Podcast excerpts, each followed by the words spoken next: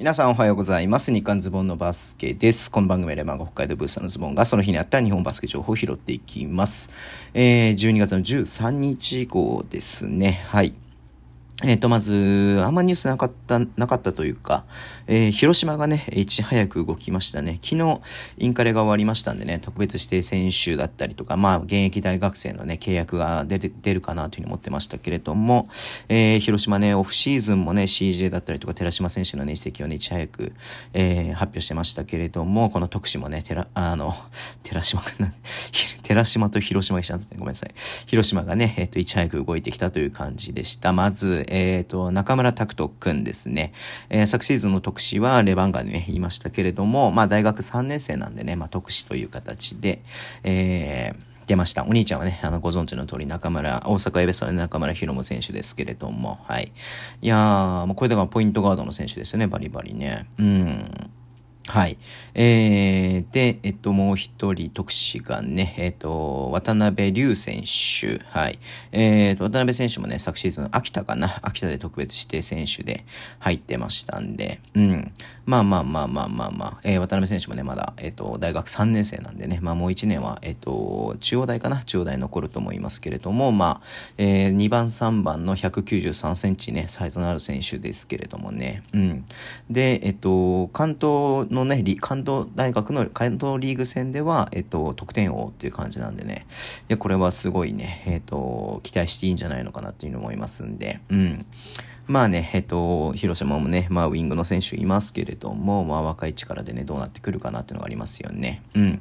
で、広島はね、あのシーズン開幕の段階で11人しか契約しなかったので、まああと2人ね、えっと、特別指定以外にね、えっと、普通の通常の、えー、契約ができるということで出ましたね、佐渡原選手。えー、東海大学でね、まあこの間、えー、惜しくもね、決勝で敗れてしまいましたけれども、えー、この間のインカレで得点王ですね。うん。はい。えー、で、まあ、昨シーズンもね、広島、大学3年生の時も広島でね、言ってましたけども、えー、4年でね、まあ、これ、通常契約っていうことで、まあ、本人もね、まあ、ルーキーらしくと言ってるんで、まあ、多分、まあ、このまま多分ね、2022、23シーズンもね、通常契約で行くのかな、まあね、その、広島のあれもあると思うんですけれども、っていう感じですね。で、もう一人、えー、井出匠選手、はい。えっと、日体大ですか。日体大の4年生ですね。うん。なんで、井出選手もまあ、まあ、多分、うん、えっ、と、このまま残るかな、来シーズンもいるかなっていう感じしますけれども、えー、174センチのポイントガードの選手ということで、うん。まあ、得点能力もありますし、ね、あの、ピックもうまいっていうね、選手なんで、はい。だからこれで、えっ、と、中村拓人君も井出君も、えっ、と、ポイントガードなんでね、まあ、柳川選手がね、ちょっと、えっ、と、まあ、今季は多分絶望というか今季は出場できないかなっていう怪我をしているので、うんまあ、それ考えたらね、まあ、ポイントガード4人対体制にはなりますけどね。青木康と寺島君とね、まあ、これどういうふうに使ってくるかなっていうのもねあるんで、まあ、一気に4人、えー、大学生がね広島入ったということで。これは本当に、まあ、フレッシュですしね、まあ、すごい楽しみだなっていうふうにね、えー、見てて思っていました。はい。えーと、全然別の話題なんですけれどもスラムダンク奨学金でね今アメリカに、えー、バスケ留学している須藤大レルタク君、うん、が、えっ、ー、とね、えー、西 W の、えっ、ー、と、ディビジョン1のノーザンイリノイ大学からオファーがあったということで今日出ていました。うん。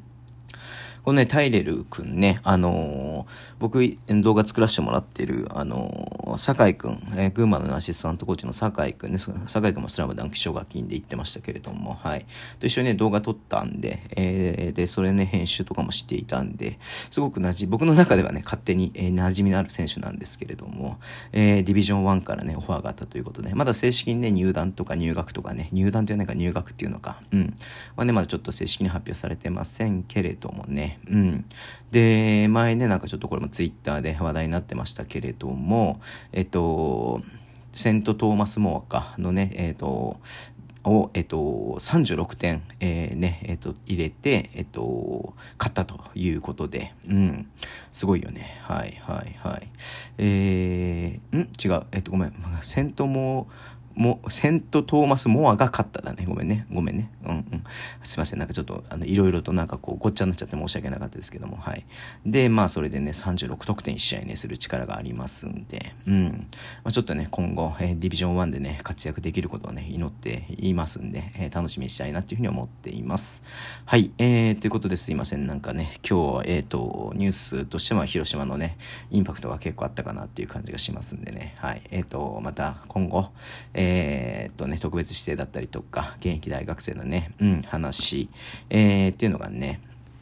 出てきたら、まあ、YouTube でもちょっとやりたいなっていうふうにね、ちょっと思ってるんでね、ぜひ、えー、またね、楽しみにしていただければなというふうに思っています。はい、えー、そんな感じで今日終わりにします。Twitter でも情報発信します。ぜひフォローお願いします。インスタもね、あの、この、河原版という形でね、この短いやつみたいなのをね、配信してますし、えー、YouTube のね、あの、配信情報とかもね、やってますんで、ぜひフォローしていただけると嬉しいです。ラジオトークのアプリで聞いている方はボタンを押してください。